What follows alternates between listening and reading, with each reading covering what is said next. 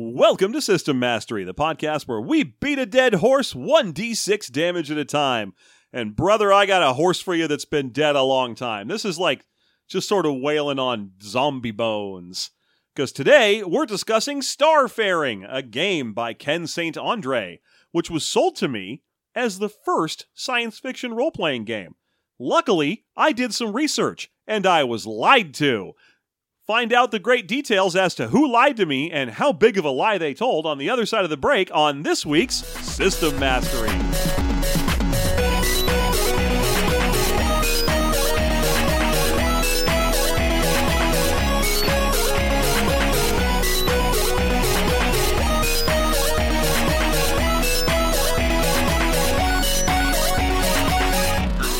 Okay, before we get started this week, John, I believe we have an announcement, Mastery. My God. Yeah, that's right. You should be excited because this is the chance that people have to pay us a small amount of money. In this case, it's a very small amount of money because this is like a four-year-old purchase from back before I raised the prices. Yeah. Smart choice. I'm I respect that. That was the whole point of That's that. an investment. Yeah, uh, but uh, nowadays it costs you seventy-five dollars. You can uh, head to our website and purchase one of those. But rather than doing an ad for our own content, let's do the announcement mastery. Finn, congratulations on graduating from high school and heading off to college. You have an incredible future ahead of you. You have an incredible future ahead of you. We, your parents, are very proud of what you've accomplished. Yeah, they, they put your parents in parentheses so they'll know that we're not very proud Yeah. of Finn. I'm not proud of Finn. yeah, I- Look, I don't even know Finn. Yeah, I'm very proud conceptually of Finn because that is an, an I'm an proud of incredible the achievement. concept of Finn. Yeah, yeah. We, your parents, are very proud of what you've accomplished, and with your brain and creativity, and we know you will build amazing things in the coming years. Hmm. Your love of D and D and Warhammer 40k are rivaled only by your rules lawyering and pedantry, And love for Kung Fu treachery.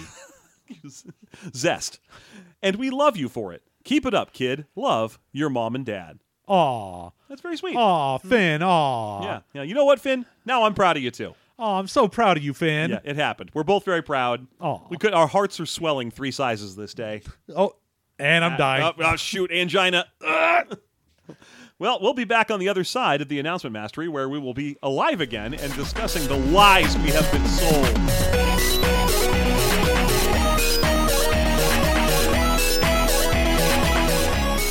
For you see, Finn will never go to college. It sold a false set of That's claims. right. It's still the ad. We're still in the ad read. You've been lied to as well. Ah, everyone's been lied to. No, I'm kidding. Uh, congratulations, Finn, though. Anyway, uh, we are going to be discussing Starfaring, a game by Ken St. Andre. Uh, It's from 1977, which makes it sound like a very, very old science fiction role playing game. Yeah, now For and- sure. And, Ken Saint Andre, for those who don't know, is Yeah. the Tunnels and Trolls guy. He's the Tunnels and Trolls guy, and this is a very similar game in some respects to Tunnels and Trolls, largely in sloppiness, in that it's bad and sucks uh, spelling inability, the fact that it's basically just a zine. I mean, here's the thing. This was 1976, Yeah, and 77. well, that says it's copyright 76. Oh, shit. There might actually be a conflict of discussion as to which one's the first, then. yeah. Uh, but this is very clearly like I typed this up on a typewriter and then Yeah, made some copies. made some copies and bound it and sent it out. yeah, well, which is exactly what Tunnels and Trolls was. Yeah. the, the first Tunnels and Trolls was like, oh, I made this at college and I xeroxed or mimeographed. Probably it was the seventies, uh, a bunch of these and and uh, shipped them out for a couple of bucks. Like this has a six dollar price tag still printed on it. Oh yeah. Yeah. I mean, this is the kind of thing where back in the day it'd be like you buy this book and it has just on the cover what our address is in case you needed a like suggestion for something so you could just correspond with the writer. Oh, multiple times throughout the book, he'll be like, hey, if you have a great idea, send it to me. I want your great ideas. Yeah, I'll, maybe So- if you have a cool idea, I'll put it in the next book. Yeah, so that's kind of neat. But there, the other competition for the first science fiction RPG is Metamorphosis Alpha, which is for sure from 1976, copyrighted in 19, I believe, earlier in the same year. So there's there's a little fighting. There's I think three games that that are striving to be the first one. This one I think is the second uh, science fiction role playing game. So there you go. Well, But whatever, it's the one I was able to purchase. that's right. And as for who sold me this bill of false sale, I'm kidding. It was just a nice game store we ran into at Gen Con. It's a very nice They're, game. they're It's- nice folks. I mean, a great game store Great that game had store. old weird games because that's what we need. Yeah, we that's found- that's our lifeblood. exactly. I'm not gonna I'm not gonna throw them under the bus. They were nice people, and they were the only people I could find on the entire fucking floor of Gen Con that were selling our books. yeah, And they had sold out because our books sell well. So, you know, because we're good. if you're on the Gen Con sales floor, get a couple fucking copies of Dungeon Meister and the Dungeon Meister cookbook and put those sh- put that shit out. You will make a couple of dollars. You'll get a couple bucks, And we'll get a couple of dollars. everyone's gonna get a couple of dollars. Yeah, we're gonna spread that shit around. Yeah, everyone gets a c- couple dollars. Ken St. Andre gets a piece. Get your beak wet, Yeah. I don't remember if he's alive. I think he is. Ken and Saint Andre. If you are alive, get your beak wet. Ken St. Andre, if you are alive, the war is over. You can come home. Your family misses you. Ken Saint Andre, please wake up. I am a doctor. Wake up, Ken. Ken St. Andre, the sitcom of your life has just been a weird dream. You're in a coma. Please, please, you're flatlining. You have to wake up. please, your friends and family love you. Ken St. Andre, we're instructing our audience to clap all at once. If you believe in Ken Saint Andre, clap, clap. How bad is this going to be if it turns out he's dead? Oh, it's gonna be real bad, and we're not gonna edit it out. Is the thing So we're gonna look just awful, and that's fine. I don't fucking care. Tunnels and Trolls had the Yassa Massa spell in it. I don't care. I've never been ashamed of anything I've said in my life. I mean, as a reminder, Tunnels and Trolls had a spell that was a mind control enslavement spell that was called Yassa Massa. hey, it's bad. It's bad. So you know, this is this starts. It seems like it's going to start better because it's got the art in it is all done by one artist, and that art is comic books or, or uh, comic strip style. yes. It's very Ziggy looking. Although And, uh, I gotta say, his initial thing talking about the art, where he's like, uh, so I had no idea my artist would have such bizarre imagination. None of the artwork herein included is meant to be offensive to any ethnic group, but is merely an attempt to represent more than white American masculinity in what we hope is an amusing fashion. And I was like, well, that's a good goal. But now, having disclaimed intentional racism, sexism, or alienism, all I can say is if you don't like the artwork, that's your problem. Like, hey, man, you can't do that. You can't be like, hey, I looked at this art and it might be real racist, but that's your problem now. Yeah, like uh it, it's weird because you're right. He, he basically tries to say like, "Whoa, I didn't expect that," but also I endorse it. but also, it's in the book. Yeah, like to me, it's kind of uh, indicative. It's similar to uh, the whole Elon Musk saying he's going to block shit and then blocking everyone who asks him not to. Yeah. It's just it's just sort of a kind of a wild, weird miscalculation of a thing. Eh. Yeah, I was just checking to see the Dave Berg on the lighter side of from the old Mad magazine, so I could make a joke about how the art is very much on the lighter side of race relations. I mean, it isn't is the thing. No. like, there was a part where he's like, "I'm sorry, I did not expect him to do this shit," and I was like, "Oh no, I'm going to see like a bunch of bad, bad." No, what he, what he actually drew was just people in historic costume or outfit from various parts of the world, just doing space stuff. I mean, you have one where it's, I guess, aliens don't like Arabs. Yes, there's one that says aliens don't like Arabs. There's also every single picture of a woman. Oh, with her oh, giant her tits nips. are Yeah. prominent, nips a poppin'. Yeah, but like like uh, this guy right here, like it- there's there's a dude on this page I'm showing to John who is dressed like a cartoon genie. Yeah. Well, he, he looks like a cartoon monk. Yeah, but I mean he's got like you know I don't know what you call those, but the baggy pants. Huh. Like I'm pretty sure this guy was the artist was 1970s, not trying to draw a cool monk. Like, like he wasn't trying to draw like Yang from Final Fantasy IV. This is an attempt to draw a genie man. Oh, I completely disagree. That's you? definitely a monk. Okay, I guess we got a That, disagreement. that whole outfit thing, that's a monk. All right, if you say so.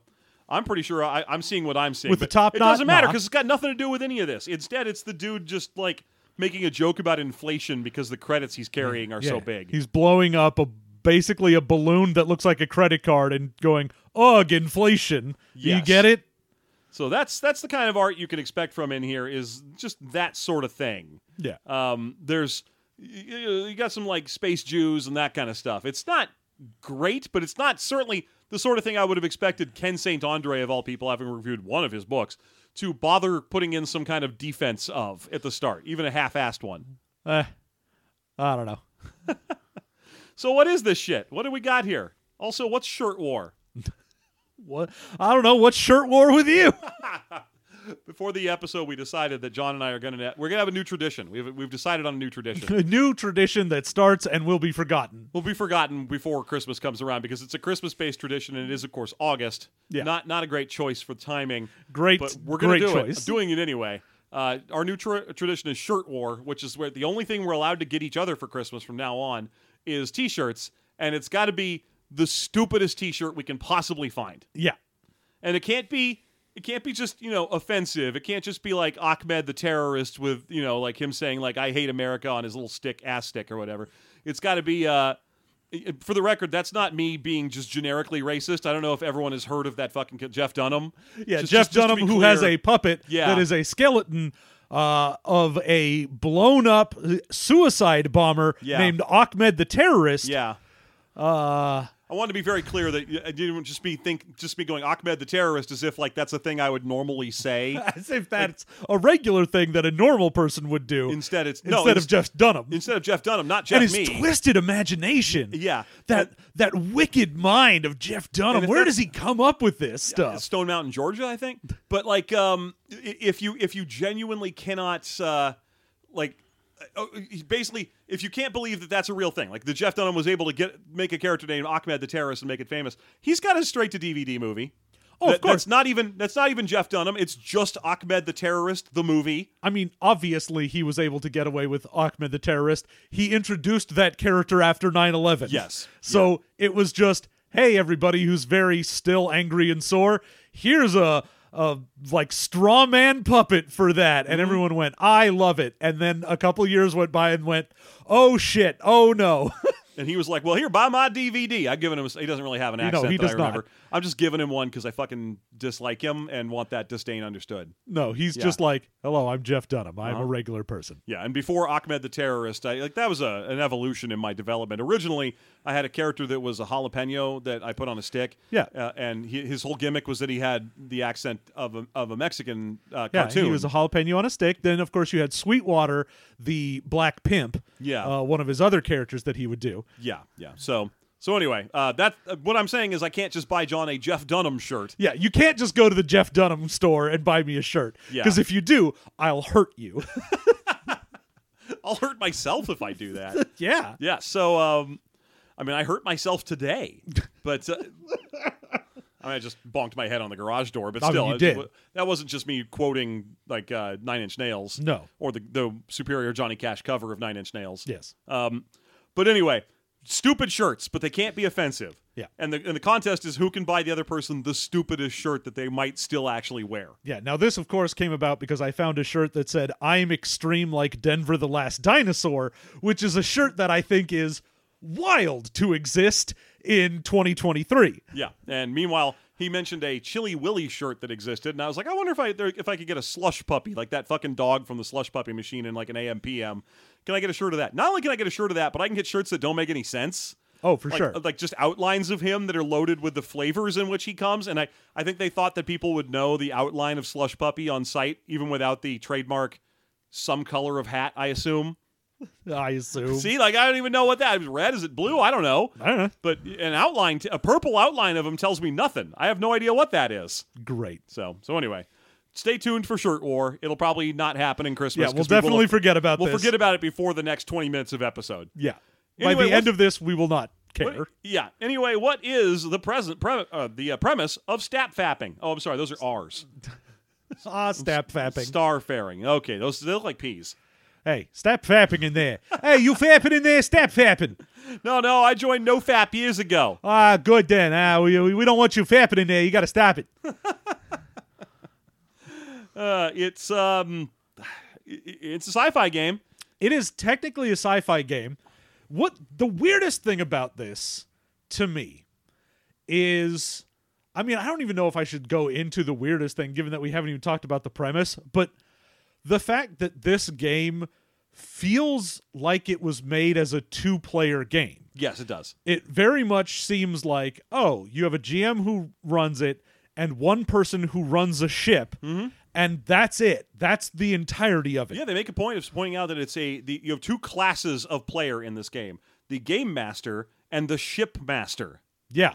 and it's just the game master populates a like star system that you will go to to explore Yeah. and figures out what all is in there and then the shipmaster says what the ship does and how the everything reacts to what goes on which it's wild to me that in 1976 you'd be like yeah here's a two-player rpg Like I'm not sure if it's supposed to be. I here's the thing. You remember that in the night, the early to mid '70s was still the era of like the shot caller rules in in role playing games. and that's what i thought Yeah. it was going to be like the uh, the shipmaster's just the one person who's allowed to d- approach and speak to the mighty game master but then he's supposed to go back to the other three players and be like the game master decrees that thou art stupider and then they all go like i don't want to be stupider see if we can bargain with him collectively yeah it's it is one of those things that when i saw it i thought immediately i was like oh yeah i remember this is still the era of one person is the shot caller one person is the mapper Yeah. and you have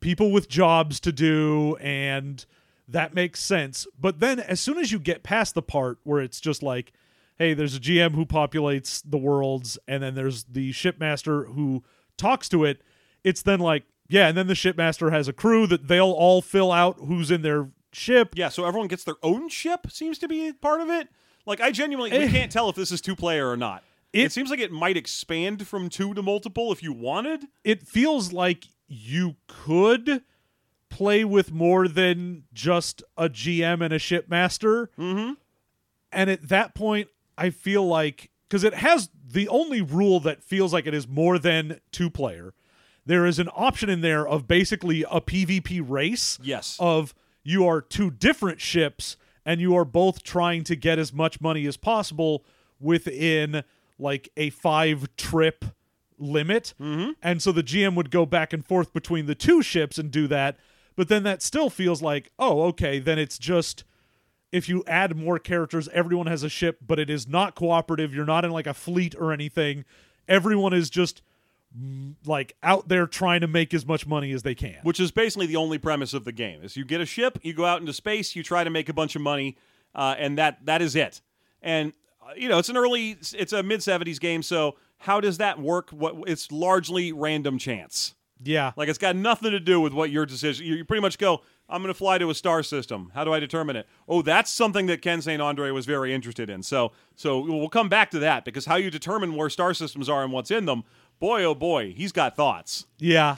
The setting for this, it is uh 2700. yeah So it's about 700 years in the future uh-huh and uh society about 400 years ago after 300 years we managed to get out into space and that was great but then we had a battlestar situation where we made a bunch of robots and then the robots tried to murder us Yes, yeah, and we found a warp gate because the only thing we could get off planet on were human. Uh, the humans were uh, Bussard sublight drive engines, but luckily one of the first stars we got to, even if it probably took a couple hundred years to get there, had like an empty alien ship with power crystals and warp technology and shit. So then we were like, oh well, now we know how to do this. Yeah, we the main MacGuffin of what makes faster than light travel possible, so that you can actually have a sci-fi game. Yeah. is a thing called star crystals, which humanity found some ancient alien Hulk that just got crashed into uh, a planet, and it's Planet Hulk, and now he's the strongest one there is. Yeah, you had to fight that giant bug and then Yeah, that really big rock small guy. bug. Yeah, Yeah. But they find this old spaceship and figure out, oh, star crystals. We can use three different types of crystals to power a ship. There are Brahma, Vishnu, and Shiva. Shiva Yeah. crystals. That's right. Yeah, because they represent the ship's overall power for Brahma, the ship's defensive capabilities for Vishnu, and the ship's destructive capabilities for Shiva. Yeah. 'Cause He actually did a, a little tiny bit of research into a religion that he probably had recently learned about. Probably. Yeah. Um, so you have these crystals. I like that the artist took the concept of star crystals super literally and just threw them as crystals that are shaped like big cartoon stars. Yes. I mean, that is one of the jokes. The other exact same joke is we created stargates and it's just holes in space that look like stars. Yeah, which, uh, you know, America Chavez would eventually come around to and, and do as well. Yes. Yeah. Um, So yeah, we we had to fight robots. We fight those robots. we are getting our asses absolutely handed to us. The only reason we don't lose immediately is cuz there are still some robots that are nice. Uh huh. and are fighting for us because the robots are smarter and better and stronger and everything than humanity. But then humanity finds some alien species that gives us hyper hallucinogenics that make us psychic. Yes. And so having psychic powers makes us capable of beating robots because now we can uh, see the future and do precognition and telepathy and all sorts of nonsense. And so we end up destroying the robots. Mm-hmm. Yeah, the robots simply could not keep up with our super psychic capabilities, and so we were able to defeat them. But there are still robots around at this time. Yeah. I Uh, mean, we still had robot friends, uh-huh. so not all the robots got destroyed, but there is even 400 years later, because that was 400 years ago, was the robot wars. Yep. Uh, there is still prejudice against robots Yeah. because everyone still remembers that time when they fought us. Yeah. Or they just remember Isaac Asimov novels. They remember them. They remember them very well, Yeah. very carefully. Um, so the and then of course w- the psychic power starts to fade away over generational loss because we don't really need it anymore. No one's in a big war with robots, and because ship technology has become so advanced thanks to all of these cool alien innovations like Brahma crystals and psychic drug powers and so on. People are stupider. Not well, I mean, much. that's not why they're stupid. That We're, it's the exact same argument for people are stupider that we've had for hundreds of years, which I is know. anytime any technological advance shows up that makes it easier to learn, it means we're dumber. yes, yeah. That's uh, it- it's just pulling out that old saw about how like the internet makes it so everyone is dumb now. Yeah, being able to read means we're no longer able to do what the bards of old could do in memorizing verses of poetry. Yeah. And of course, once we get uh, newspapers and you could read anywhere, why? No one reads actual books anymore and we're all just getting tripe. And then, of course, radio. And yeah, it's.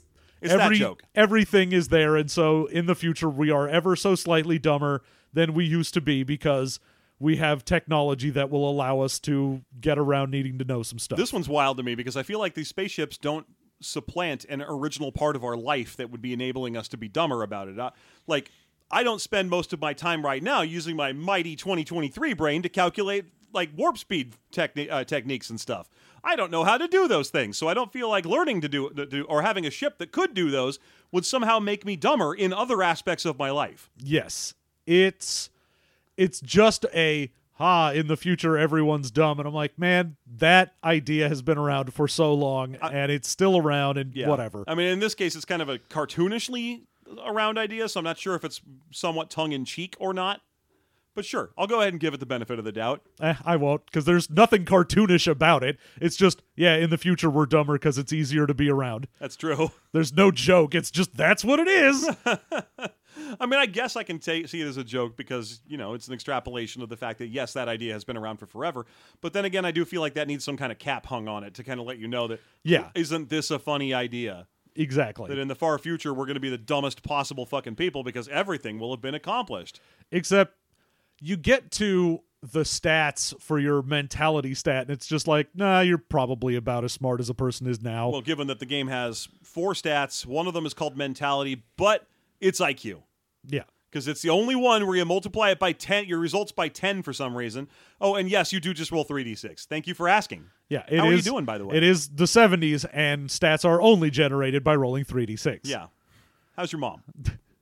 She's rolling 3d6. I wasn't talking to you. I was addressing the audience who was asking me just a second ago if you rolled 3d6 for all your stats. yeah. Yeah. Yeah, that's what they were doing. Mm-hmm. Uh-huh. They were because they were curious. Uh-huh. Yeah. Uh-huh.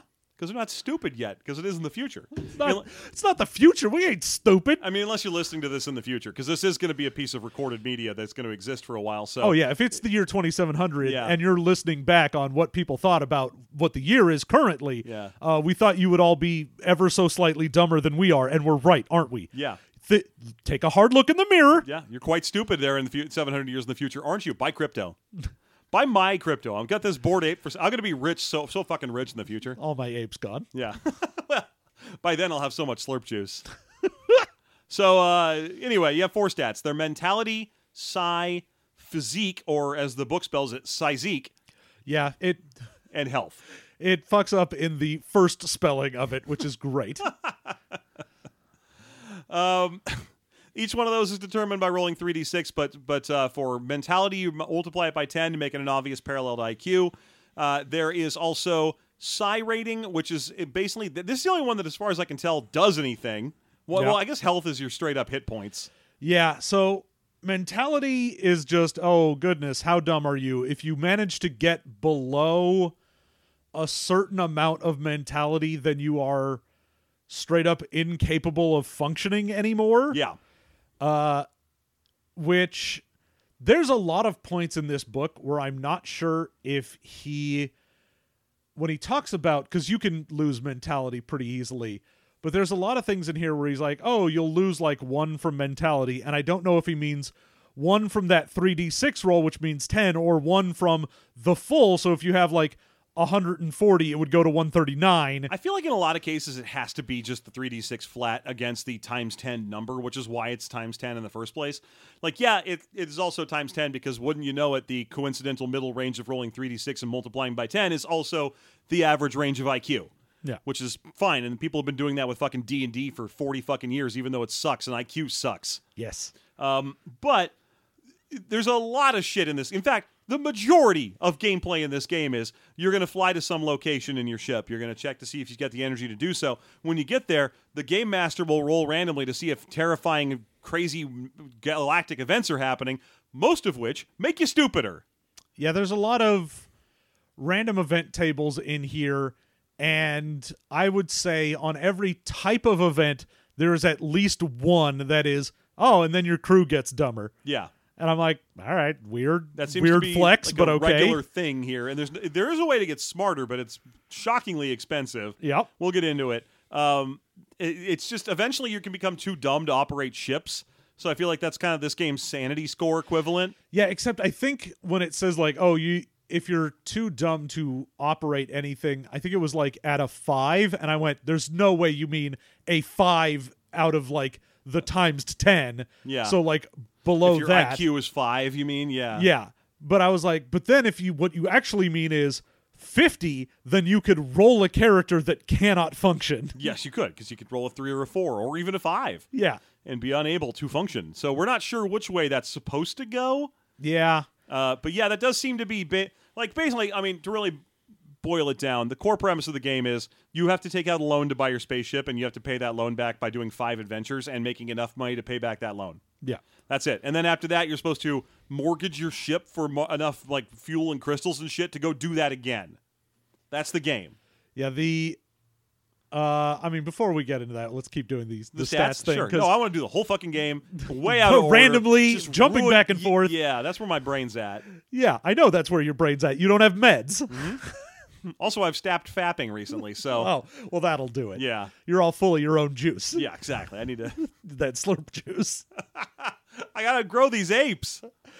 Uh, so yeah, that's the mentality. Psi, your psionic stat is a again 3d6, Mm-hmm. but then you have two substats that are 1d6 each. Yes. So your 3d6 psionic stat is determining what type of psionic stuff you can do because there is a big chart of all the different psionic powers and next to all of them it will have a number and you need to be at least that psionic in order to use that power Mm-hmm. so it'll be like oh if you want to be you know telekinetic you need at least a 12 psionic score to move things with your mind and so Yes. on And very small things. The uh, there's psi boosters in the game that raise your psi score above what you could possibly roll, which, which you need are mandatory. Yeah. Because even if you're like, oh, I rolled an 18, I should be like a psionic powerhouse. You're like, no, you can do s- most of the minor stuff, but a lot of the things that you would absolutely need for, say, ship to ship combat, which is almost entirely dependent on who's got the best precognition, is like, oh, you're going to want to have at least like a score of like 34 Yeah. or something. So you need to buy psionic boosters for that. Right. I just realized what the Arab joke was because I didn't really look at it the first time I went through the game. Uh huh. Yeah, it's uh, it's because it's the only star drawn in the game that has six points. Uh huh. That's why that Stargate doesn't doesn't Yeah. like you, you get it. Yeah, do you get it? You get. God damn it. Yeah, that's why I was like, I'm not going to bat for that No, fucking you're right. thing. I'm not going to either anymore. I thought it was. I, I, I thought it was just a generically racist star, not a specifically racist there's star. there's also definitely a picture early on of a black woman that I'm like, hoo hoo, Yeah. baby. Yeah, there's some mi- mistakes were made Yeah. Uh, and the, then defended. the two substats in psionics are how many times you can use it before you lose it, uh huh. Uh, so it gives you like, you know, a d6 for how many times can you use a psionic power before you can no longer use psionic powers. And then the other stat is a d6 for how many days is your psionic refractory period. Uh huh. And then you can get anywhere from, you know, one to six days. So you might be like, oh, I can use one power every six days. Yeah. So even if you rolled an 18 and you're like, oh, I'm really powerful, I can only do it once a week. Yes. Or you can do it six times once a day. Yeah. Wait, no, six times every day. Yep. There we go. Six times, once a day, every day, two times. Except on Tuesday. and then physique and health are two different stats that you roll 3d6 for. Health is your actual like hit points for taking damage. Yeah. But physique is technically your physical strength and beauty, but is functionally just your beauty. Yes. Because this game does not have a system that cares about how strong you are. No, there's no person to person combat No. system at all. There is no system for doing fucking anything No, that this- isn't shooting a laser out of a ship at another ship. And not only that, but it's like a very specific kind of ship. Like you can only fight with the other kinds of ships made with the creation tool, and then a special type of fight against the only kind of alien that they bothered to mention whatsoever, the Slish. Yeah, the the slith or slish or Slish. uh, are octopus aliens that automatically hate everyone. Yes. So And they have if you weird- see them, they're auto violent. Yeah, I mean that's not entirely true. There are a few other mentions of of alien types in here. Well, yes, but they don't get statted. Like No. the people who gave us the super LSD, LSDX six thousand is what gave humanity psychic powers. Yeah, there's there's a reference to uh, the I think they're called the berserkers. So there's there's uh, Well, those aren't alien races. Those are the old sci-fi trope of someone sends out a satellite to murder everything that they find are called berserker satellites. oh well technically berserker is a reference because they actually they actually drop name drop the author of the book in here. Yeah. um, Hammer Hammer something or other. I forget the guy's name, but. But there's a dude in the '60s who wrote a series of, of sci-fi novels called Berserkers and about berserkers that were like um, people from another dimension. And you were right; they're they're like killer satellite thing. Yeah. But it's all based on one guy's fiction stuff, and they they say it's like from the dimension of this guy's last name. Exactly. Um, and then also the Derbis, which I w- I was fully ready to believe that Derbis was just a misspelling, right? Yes, when I saw that, I was like, "Ha! This dumb idiot misspelled debris. Yeah. What? What a maroon!" And then read, and I was like, "Oh no, these are rock monsters that are named Derbis." Like I'm pretty sure it's still a joke that their name is a misspelling Yes. of debris, but it's kind of a glass houses situation if your book is like 30% misspellings by weight to put in a misspelling joke. Yeah, I was like, "I know you keep spelling it Derbis every time," and just. I need to I need to let you know that when I first read that line and I was like, Derbis, that's hilarious. You misspelled debris. I immediately went, well, now I need to make a character named Derbis. And then as soon as I realized that no, it's supposed to be Derbis and there are things called Derbis, I went, damn it. Now I can't have a character named Derbis. I could have made a guy named Derbis Sizeek. Not too late. Not too late. Yeah. But yeah, all three of I think they're probably a reference to something as well because the th- the third subspace alien you can run into is Cthulhu's. Yep. um, which I they're just like psychic intelligences that don't want to get shot with lasers because it makes them feel gross or something. Well, there's basically all of these things are in the because there are a couple encounter tables. Yes. And this is all in the subspace encounter because that's how we go faster than light is we go into subspace and in that area that's where you find the berserker satellites. That's where you find some derbies that are meteorites that want to crash into you. And it's where you find Cthulhu's that the only thing you can do is try and get away from them because they are unkillable. Shooting them with a laser does about as much as throwing a chocolate cake at your face would do, Yeah. which is kind of annoying but wouldn't do anything to you. Yeah, you can drive them off with super psychic powers, but that's about it. Yeah. And then yeah, berserkers are from the Saberhagen reality because of a guy named Saberhagen who wrote a bunch of books called B- the Berserker Tril- uh, series.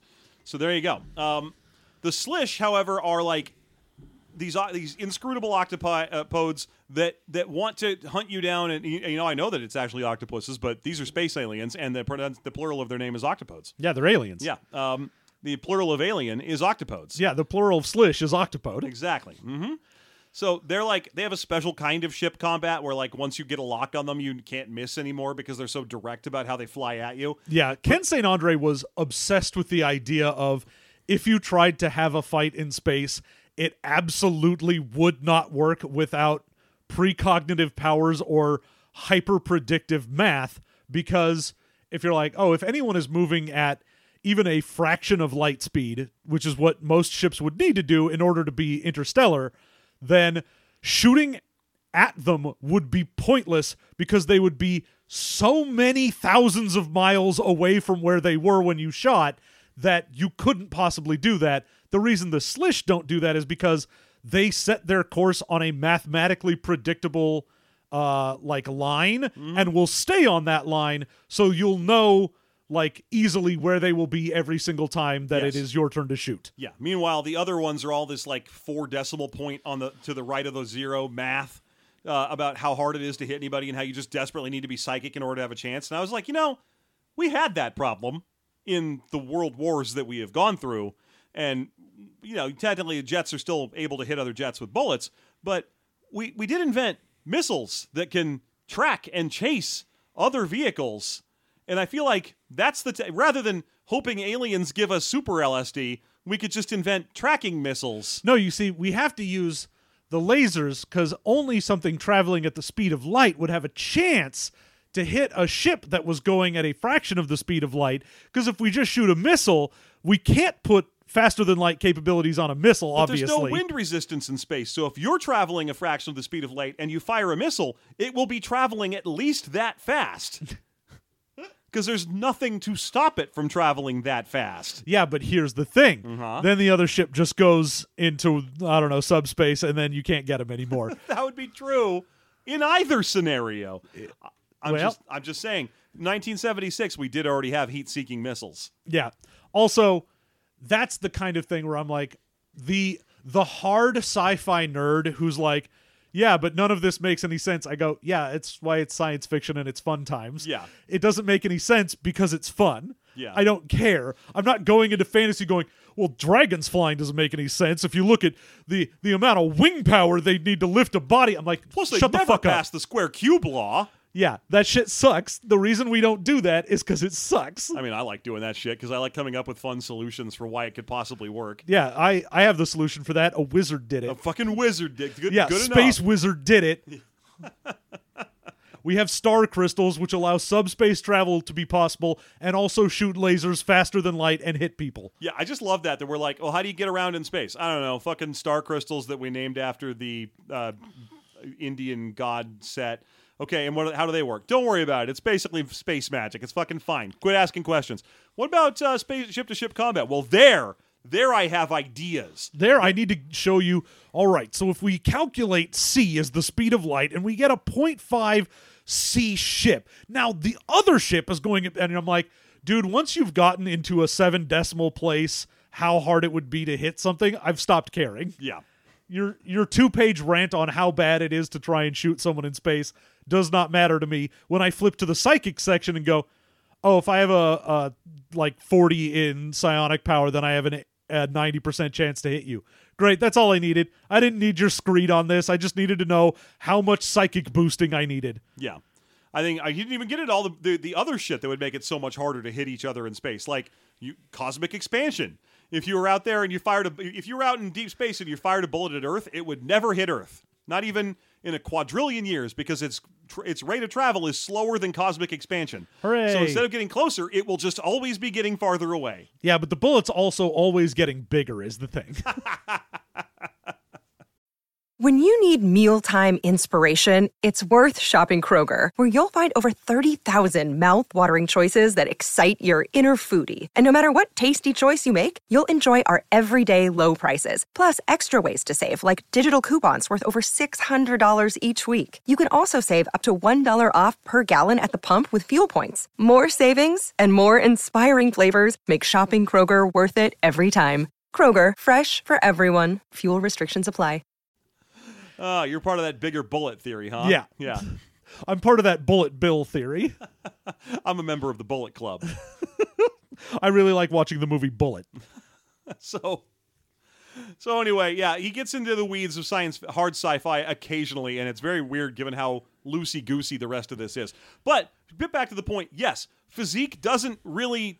It's just a hotness measurement, and so much so that they know it. The character they're designing is their example character in this game is the ship's relaxation officer, so she has to be plenty hot to relax everybody. Am I right? a it's and it's wild because they're like oh uh you get a score between 3 and 18 for your physique and you cannot go above 18 because that's as hot as a person can be if you go higher than 18 then you've become so strong that it stop you stop being hot so ken st andre definitely had an opinion on bodybuilders aren't good looking because it's like oh if you get well i mean bodybuilders all also aren't really strong that's just show muscle but still if you get to a level of s- Mu- that's, that's still that's still muscle you can use.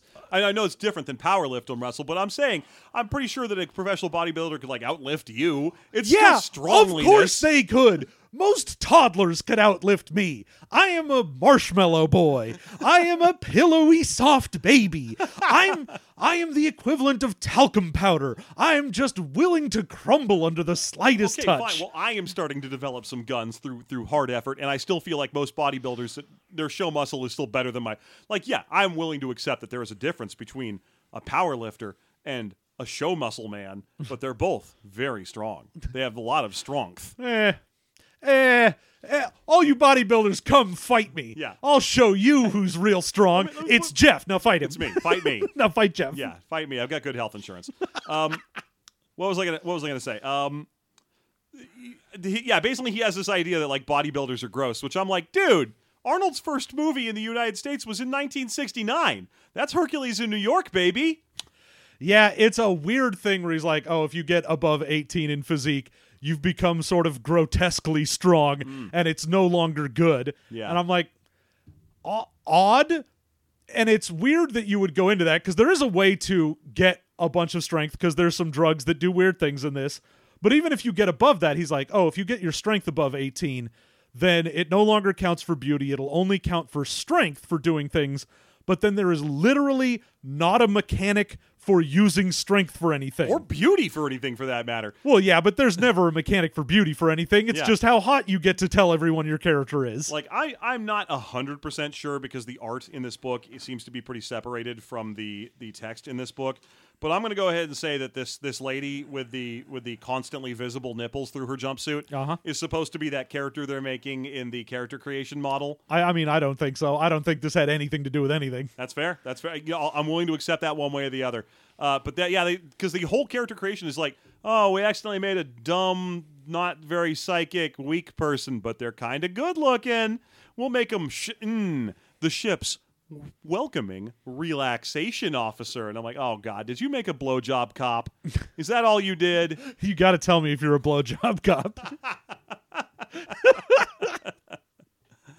Ugh. it's entrapment of my dick if you don't tell me that you're a blowjob cop. That's technically a myth, but yeah, just imagining someone that just on their knees pulling back and putting handcuffs on my dick. You're under arrest. I'm a blowjob cop. yeah. There's, no! there's one tiny cuff for each ball. Huh? Gluk. Uh, Look, Fox, come at us. c- Come get us. This is Fox TV, not Fox News. Come at us if you want blowjob cop. And I know that you were purchased by Disney many years ago. Now yeah, no, what it is is, hey, Troma, get at Troma. us for the script to blowjob cop. we're ready. We're ready to. we're ready to d- direct and Blowjob write cop blowjo- meets Officer Kabuki Man. Uh-huh. It'll happen. We're ready. We're ready to go. Come on, you guys will give anyone a shot, right? How about us? Let us write blow, write and direct and star in blowjob cop. Please. Ugh.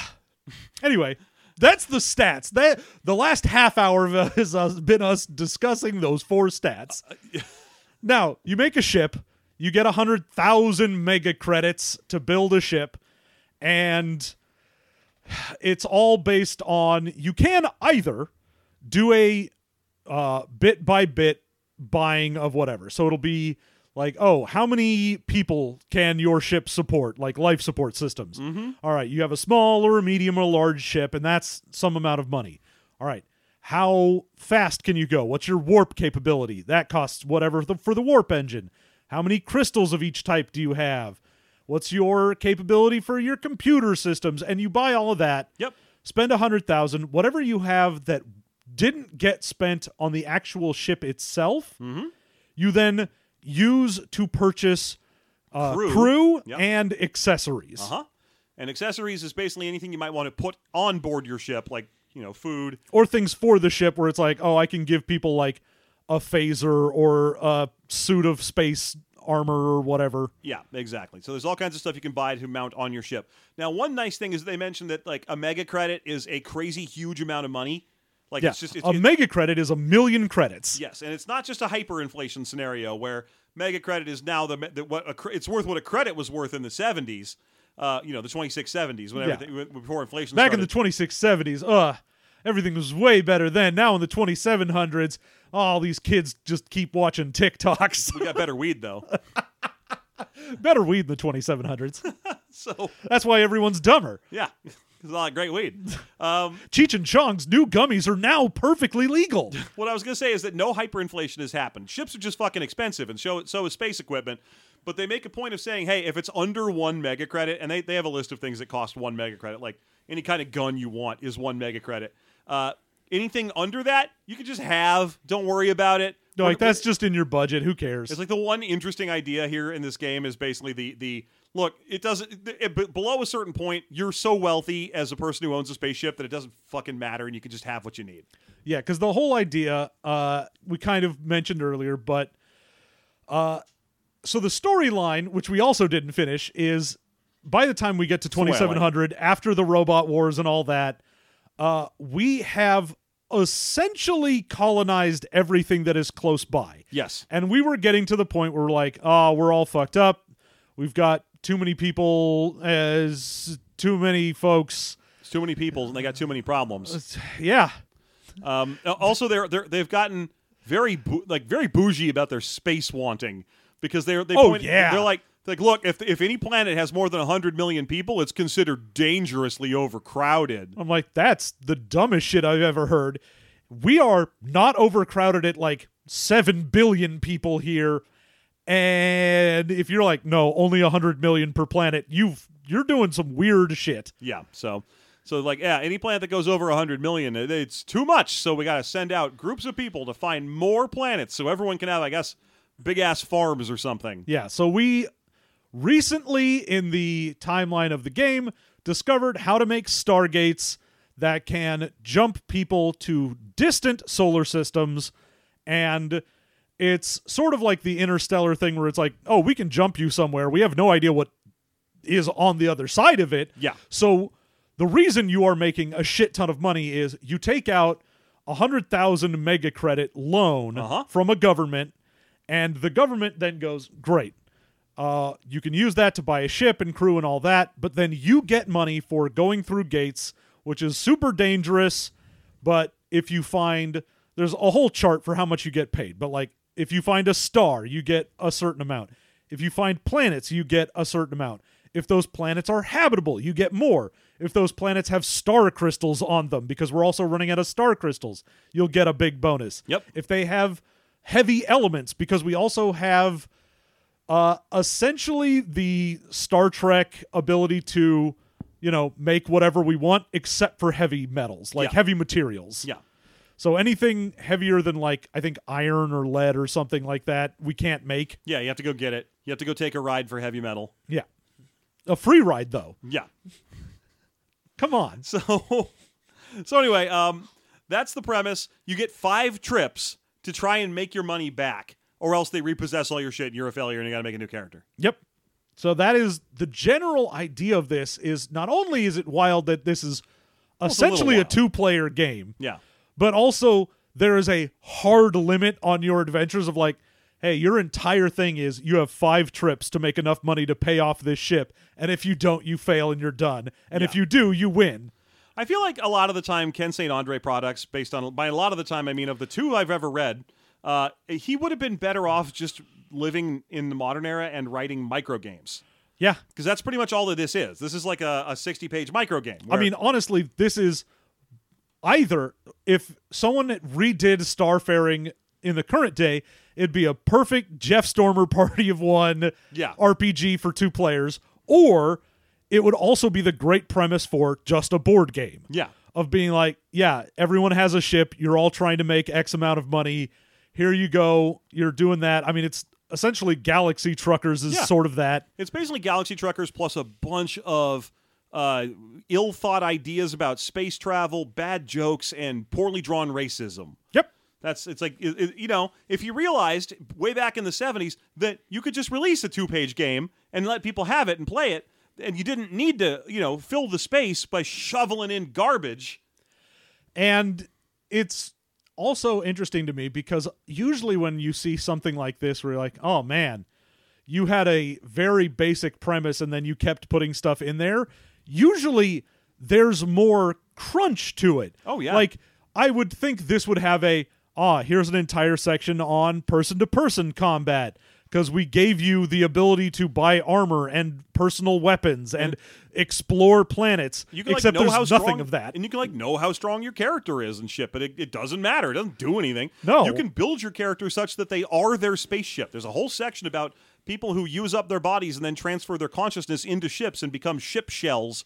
Yeah, you can be a shell person, and that's someone who put their brain into either a robot body or just hooked it up to a ship's computer, or you're in a server somewhere. Yeah. And that's a thing you can be. Yeah. So if you want to see where he does get into the weeds, well, it's the part about creating your own star systems, which he doesn't seem as excited about creating your own star systems as he does about inventing two kinds of randomization based around calculators and playing cards. Yes. Which is weird because this book has dice. Like he knows what dice are. Like I know it was 1977 and the D10 was five years out, but the D20 with one through ten printed on two sets of faces was a well-known entity, and he's still like, well, how do I generate a random number between one and ten? ah, I know. Okay, you're going to need a deck of cards, and you're going to take all the face cards out. And I'm like, why? Like it's funny because he's like, yeah, this generates a perfectly random number between one and ten. So what you would do is you would take the full set of random face cards or, or random cards minus the face cards and flip four of them out, and that generates four points past the decimal. And I'm like, but that's not random anymore. Each one that comes out reduces the chance of that same number appearing by ten percent. Yes. And also there's one of the things that uses cards is like, oh, what's the percentage chance that whatever will happen? And if you get, pull a 10, then it's 100%. And I'm like, oh, so there's a 4 in 13 or 1 in 13 chance that it's 100% of the time, 1 in 13%. I just, the whole time I'm looking at this, I'm like, man, just roll some fucking dice, my dude. Yeah, and meanwhile, the randomization using a calculator is like put in a long number, like write boobs down. You know, you know you can do that on a calculator, and then like take the cosine of that, and then take the square of that, and then take the square, then take Hit the that. percentile Yeah, sign. and hit the factorial button, and then once you've randomized that a bunch, take the last four numbers, and that's your four numbers. Great. Good. Thanks. He spends so much. This is this book has like one page of psychic powers, one page of character creation, uh, five or six pages about the story. Like four of the pages are dedicated to these two kinds of of number randomization. This was the most exciting thing in Ken St. Andre's world. Yeah.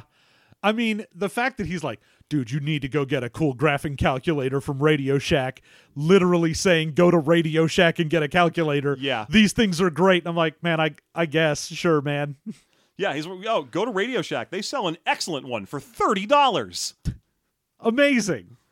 Thanks, Ken. And then by utilizing the square, square root, percentage keys, and any other random keys you see, you you see all those weird keys up there. Just whack at them. Hit the tan button. You're gonna get a weird number. Uh, and I'm I mean, that is the kind of thing where I'm like, that's fine. Again, for the idea of like a micro game going like, hey, if you've got everyone's got like a calculator on their phone nowadays, so being like, oh, if you want to play this somewhere where you're just walking around or on a road trip or doing something where you can't ha- you don't have dice on you or you couldn't roll easily, here's a way that you could generate random numbers. And I'm like, that's great. Thanks, man. That's a cool way to do that. This is an RPG that you plan on people sitting down at a table for, and you already are making them use dice. Why did you do this? I mean, I guess because he does mention at the start of the section about creating your own star system that he considers that portion a kind of solitaire gameplay experience.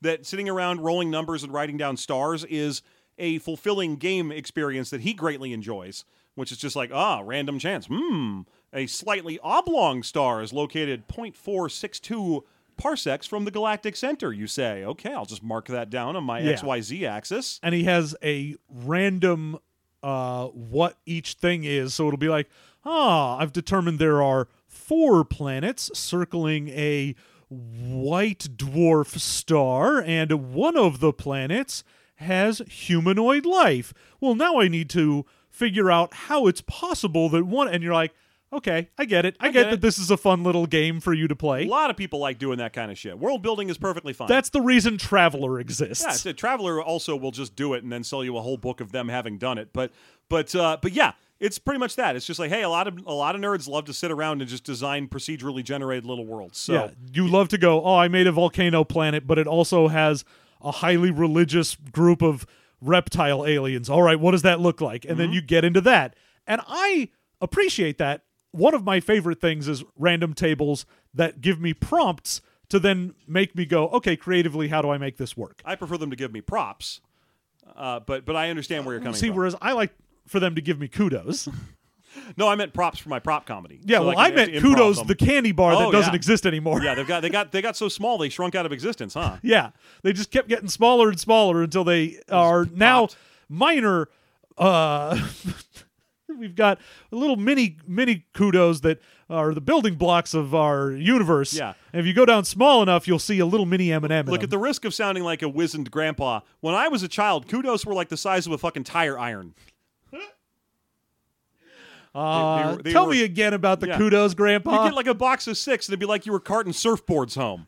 Uh, and, and then by the time I was like, I would like to purchase a kudos bar as an adult, it was like this minuscule pinky size thing. yes. And I was like, And it wasn't because I got bigger and the kudos stayed the same size. No, all because I right, all kept- right, all right. because I kept a single kudos from every box so I could track their shrinking over the decades. Yeah, I love to track shrinkage. Mm. Mm-hmm. Uh huh. It's cold. it's very cold in the kudos factory. What was your favorite thing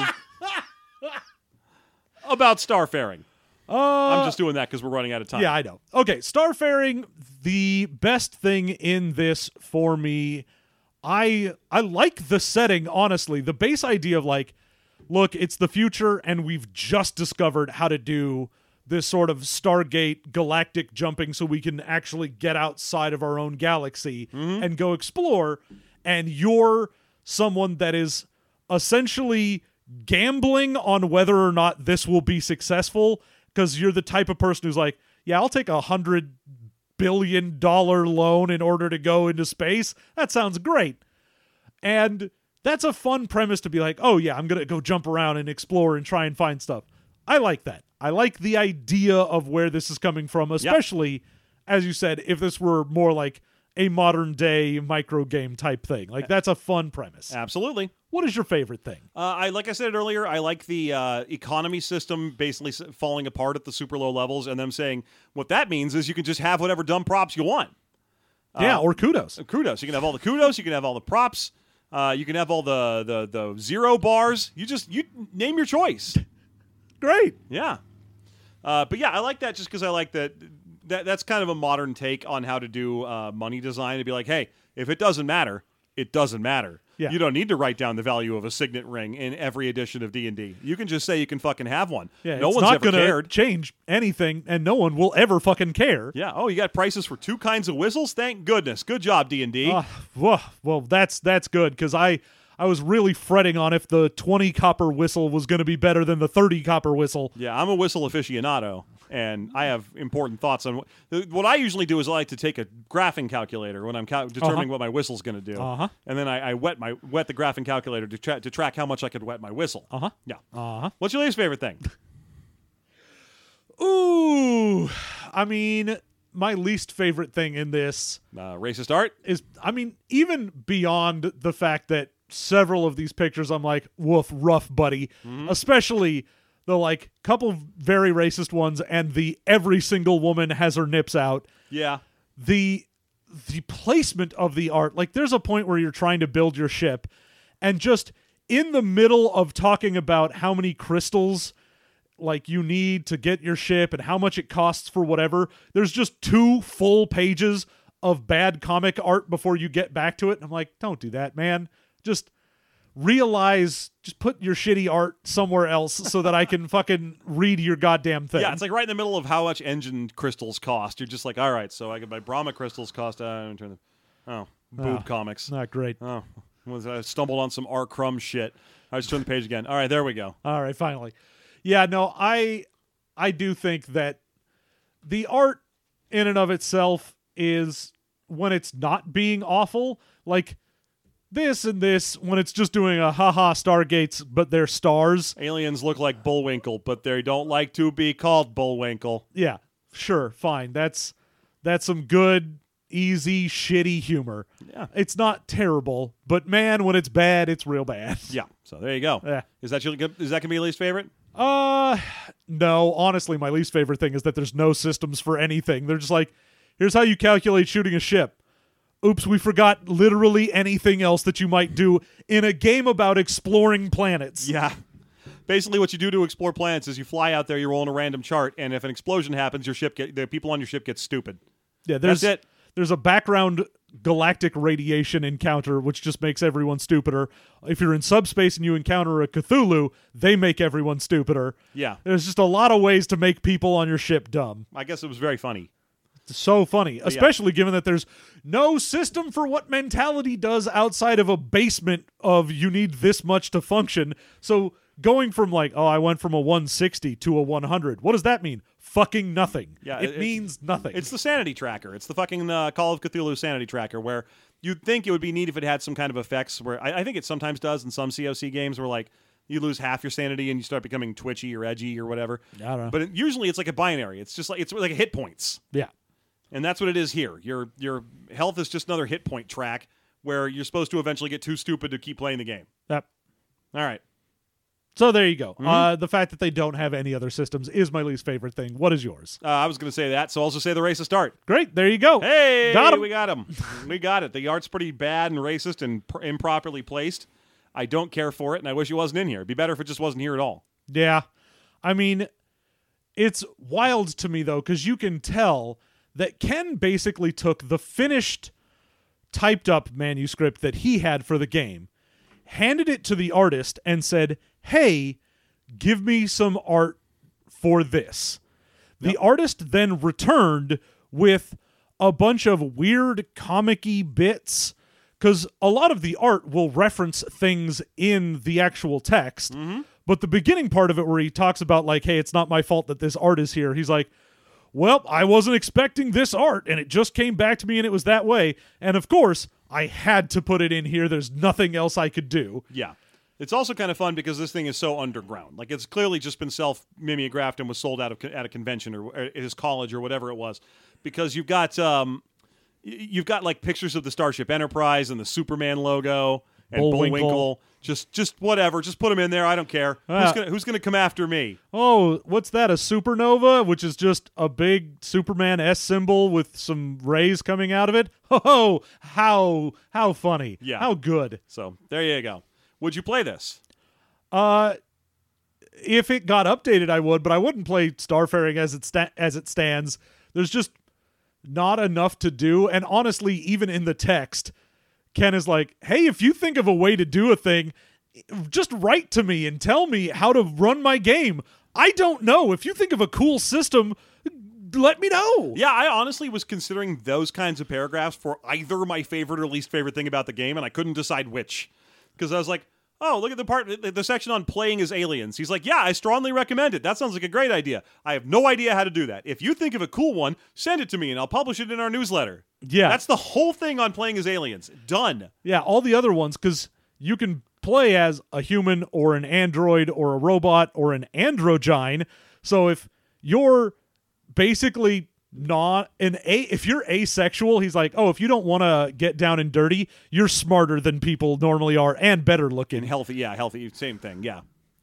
yeah you get plus one physique and health and plus i think 10 or something to your mentality Yeah, so you end up being much sm- if you're if you choose to be completely genderless, you are smarter because in his words, you spend way less of your time obsessing over that opposite sex. Yeah, you don't want to get fucked. So it's even like, oh, it's not just that you are agender, it's asexual. Yeah. Because it's you don't think about getting down and dirty. So the part of your brain that would think about sex instead thinks about, I don't know, math or something. So and also you work out more, I, I guess. I, ge- yeah, that obviously. sure. So so yeah, that that part was a little gross. But yeah, the part about aliens where he's just like, I don't know, send me your great ideas. On the one hand, I was like, I like that that kind of zany spirit that you get there. On the other hand, I want some fucking alien rules. Yeah, g- So- at least give me an example me of how one. you could do this. Yeah, so Instead, he's just like, I don't know. If you think of a good way to make an alien, s- let me know because I didn't. Yeah. I made a whole ass game. Why is it my duty to come up with systems for a game that I wrote? You should do that. uh, I don't think I'd play this. It doesn't seem like it would be a whole lot of fun. Yeah. So there you go. All right. Thank you so much for checking us out. I'm sorry it was such a downer ending. Uh, but if you want to hear us make characters for this game, I don't think we'd play, then good news, you're in luck. All you got to go do is go to our Patreon. That's right. You go to patreon.com slash system mastery. Join us at the entirely bargain basement $2 a month price. You unlock our bonus content here. We will make characters in all the games we've done. We have years and years of backlog of weird characters we have made. As well, you also get ad free versions of the show, Uh-huh. your own private RSS feed that'll go along with that. And uh, there are, you know, other levels for more bonus content up to four or ten dollars a month, and that'll get you yet more stuff every week if you need something to listen to while you're at work or driving or doing stuff. We're there for you. We put out just nonstop nonsense. Yeah, if you're if you're at the middle of your hard eight hour day of blowjob copping, then Are then you copping blowjobs? Are you blowjobbing cops? Don't. stop that last one? Don't do that. Yeah, but, but if you're a blowjob cop, Hey, and- look. like if you got a long day, ACAB. All cops are blowjobs. support our Patreon. Thanks so much. Have a good day.